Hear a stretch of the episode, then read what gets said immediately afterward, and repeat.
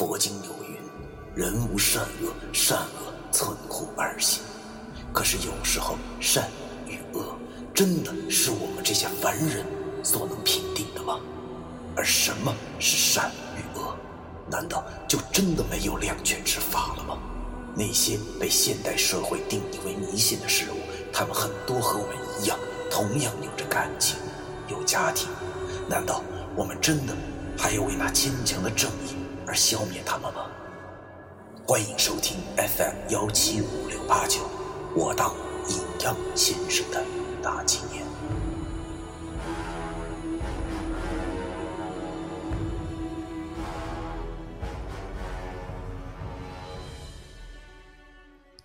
第二百四十三章，最后的五天。上，如果你的生命只剩下最后的几天，你会怎么去生活？我点着烟，坐在马路牙子上，望着林立高楼的缝隙透出的天边，现在早已露出了点点的鱼肚白。新的一天开始了。还有四天，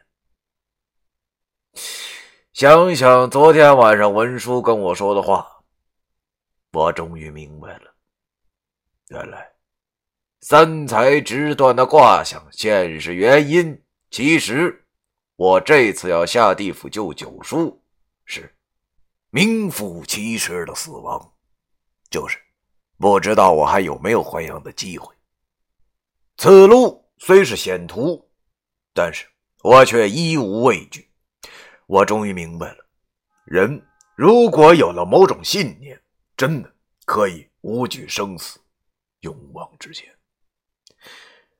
文叔跟我说，既然我执意要去的话，他们也不拦我，让我在这五天之内好好休息休息。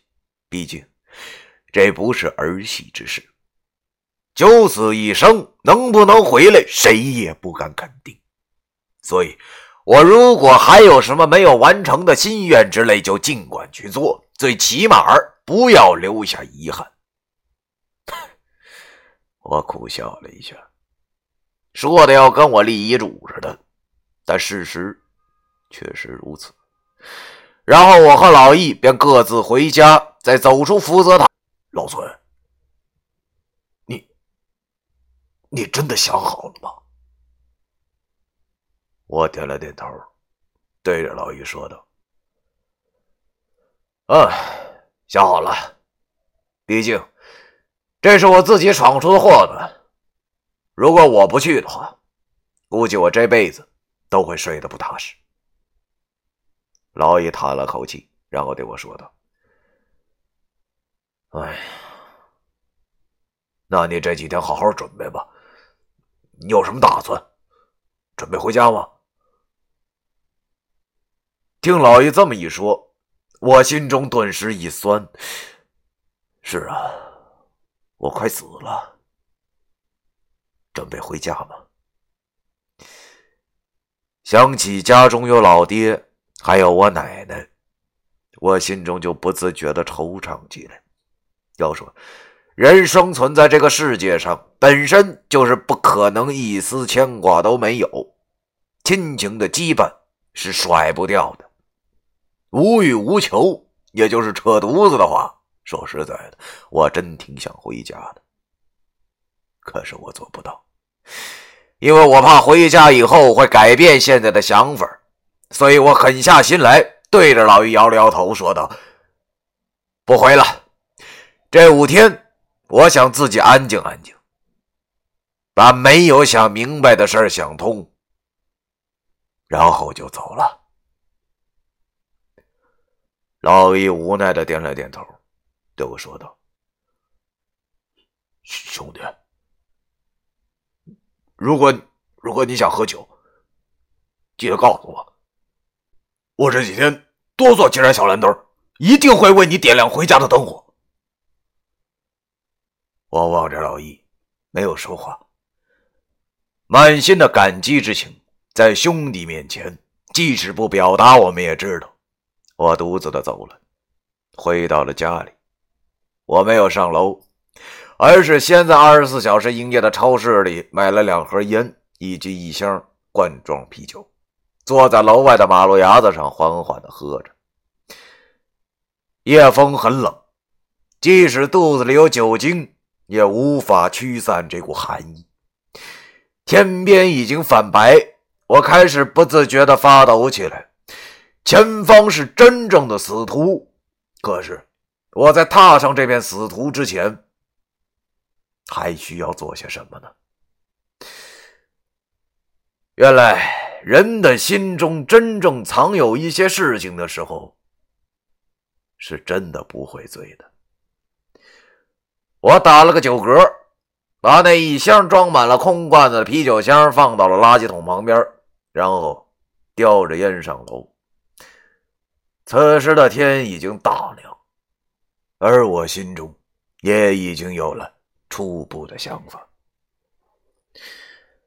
我躺在床上，拿着一个存折，翻开后数着余额上头的零这是温叔昨天晚上我临走的时候给我的。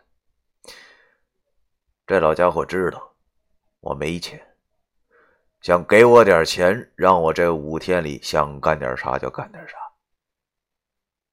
我很感激，两万块钱，貌似我长这么大都没有看过这么多的钱，加上之前文书给我去北戴河那些路费，剩下的一千三百二十五，我现在的积蓄也就是两万一千三百二十五了。我忽然有种想哭的冲动，太刺激了！想想我该怎么花这笔巨款才好呢？带着这份疑惑，我合上了沉重的双眼，进入了梦乡。中午的时候我就醒了，因为我知道现在可不是睡觉的时候，五天以后有我睡的，所以。我不能在这上头浪费时间。穿上衣服、洗了把脸后，我就下楼了，到银行把钱全提了出来。我才发现，原来两万块钱也不是很多。手里拿着两小本的钱，同时苦笑了一下。我先把一万块钱存进了我爸的户头，他养了我这么多年，我还没有孝敬过他。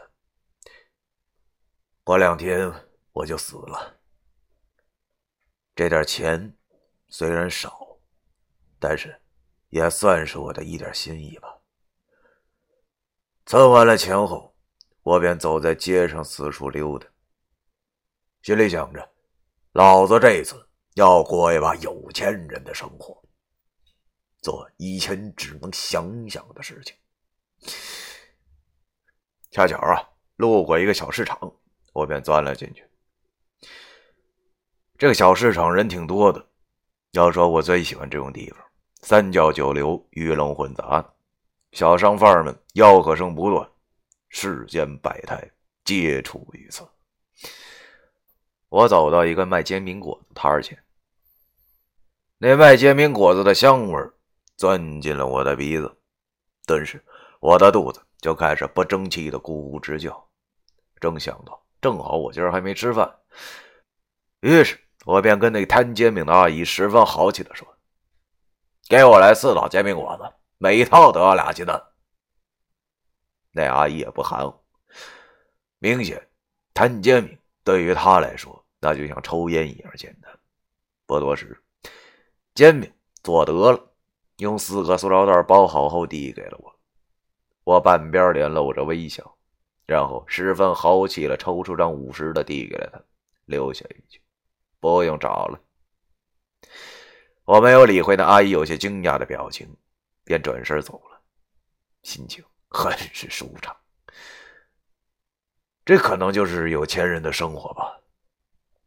他打开了一个塑料袋，咬了一口，想了想后，潇洒的把剩下三个塑料袋往身后一丢。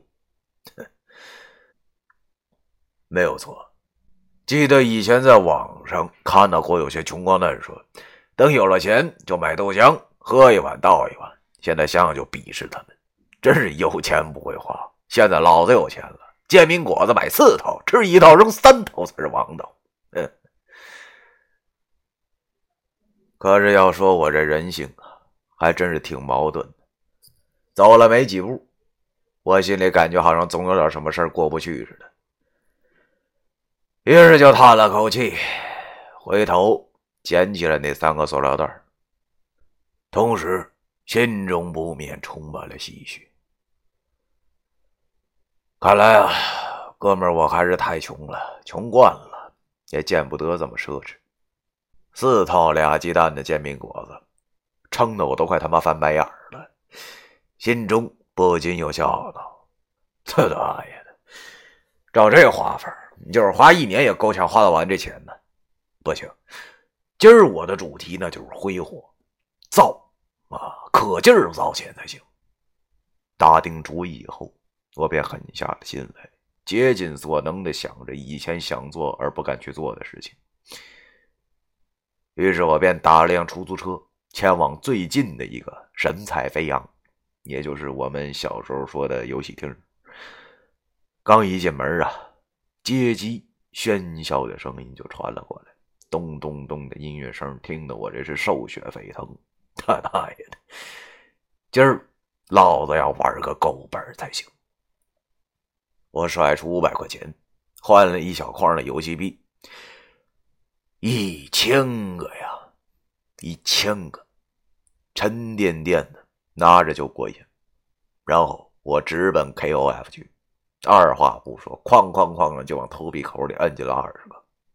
随着我的最强三人组泰利、东藏还有红丸狂妄的开场白，我也跟着狂妄的笑了。凡人们都在我的淫威下颤抖吧。玩了没一会儿，对面的机器就来人了。别说，还真他大爷的是个高手。可能是我长时间不玩了的关系吧，也可能是那孙子太强了，竟然把我给虐了。可是随着最后一声 KO 过后，我却笑了。哎呀，你大爷的！老子虽然干不过你，但是我也有办法让你滚犊子。正所谓好虎干不过群狼。两个小时后，那孙子。经不起我反复的投硬币纠缠而自动退却了。望着高手落寞的背影，我心生感慨。这正是武功再高也怕菜刀的道理。高手也架不住我币多呀。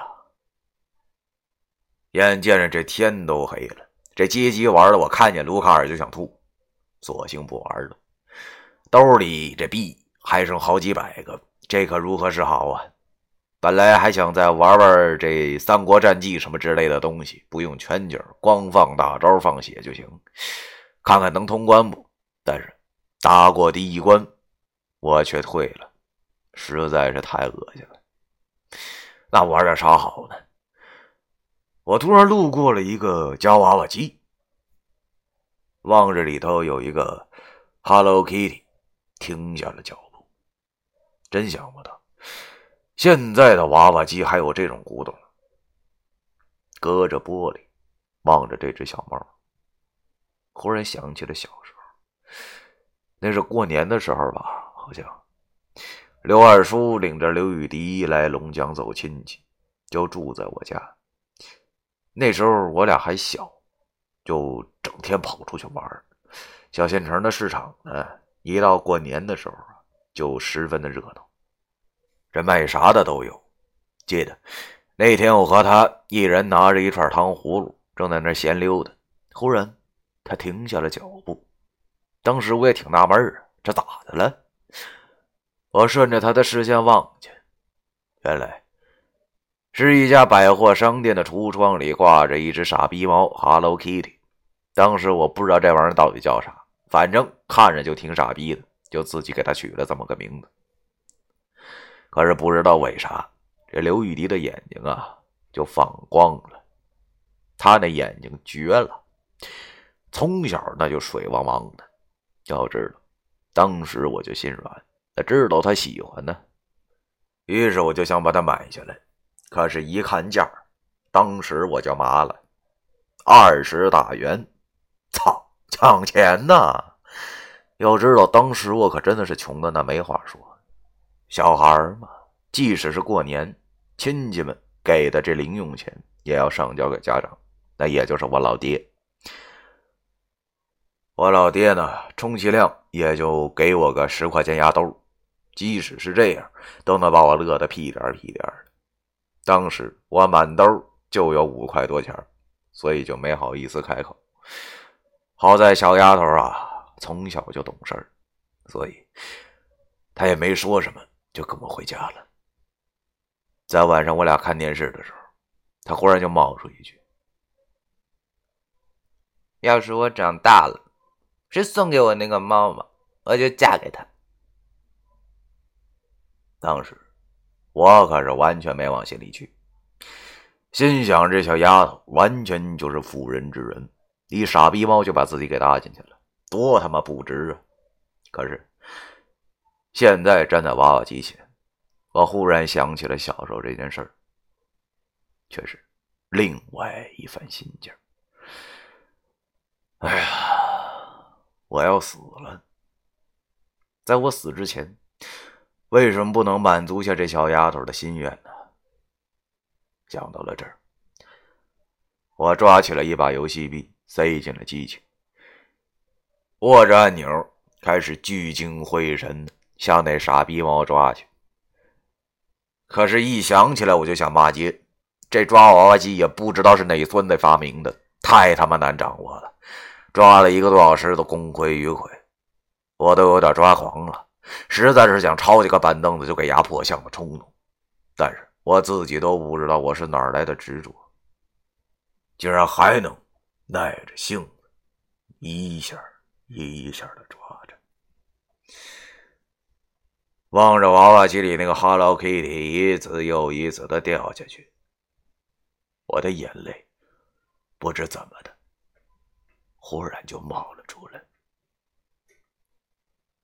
难道这就是我的命运吗？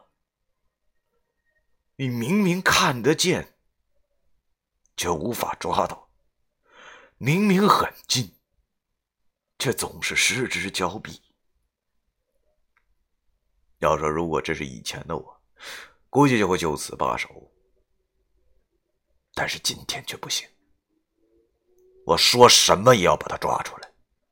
他大爷的，老子就不相信一个傻逼猫还能恶心死我！晚上八点多，在这一天就快过去的时候，我终于把他抓了出来。这小东西啊，拿在手里挺软和。我望着小猫，想起了刘雨迪，心中想着，也该是时候把它送给他了吧。第二百四十三章。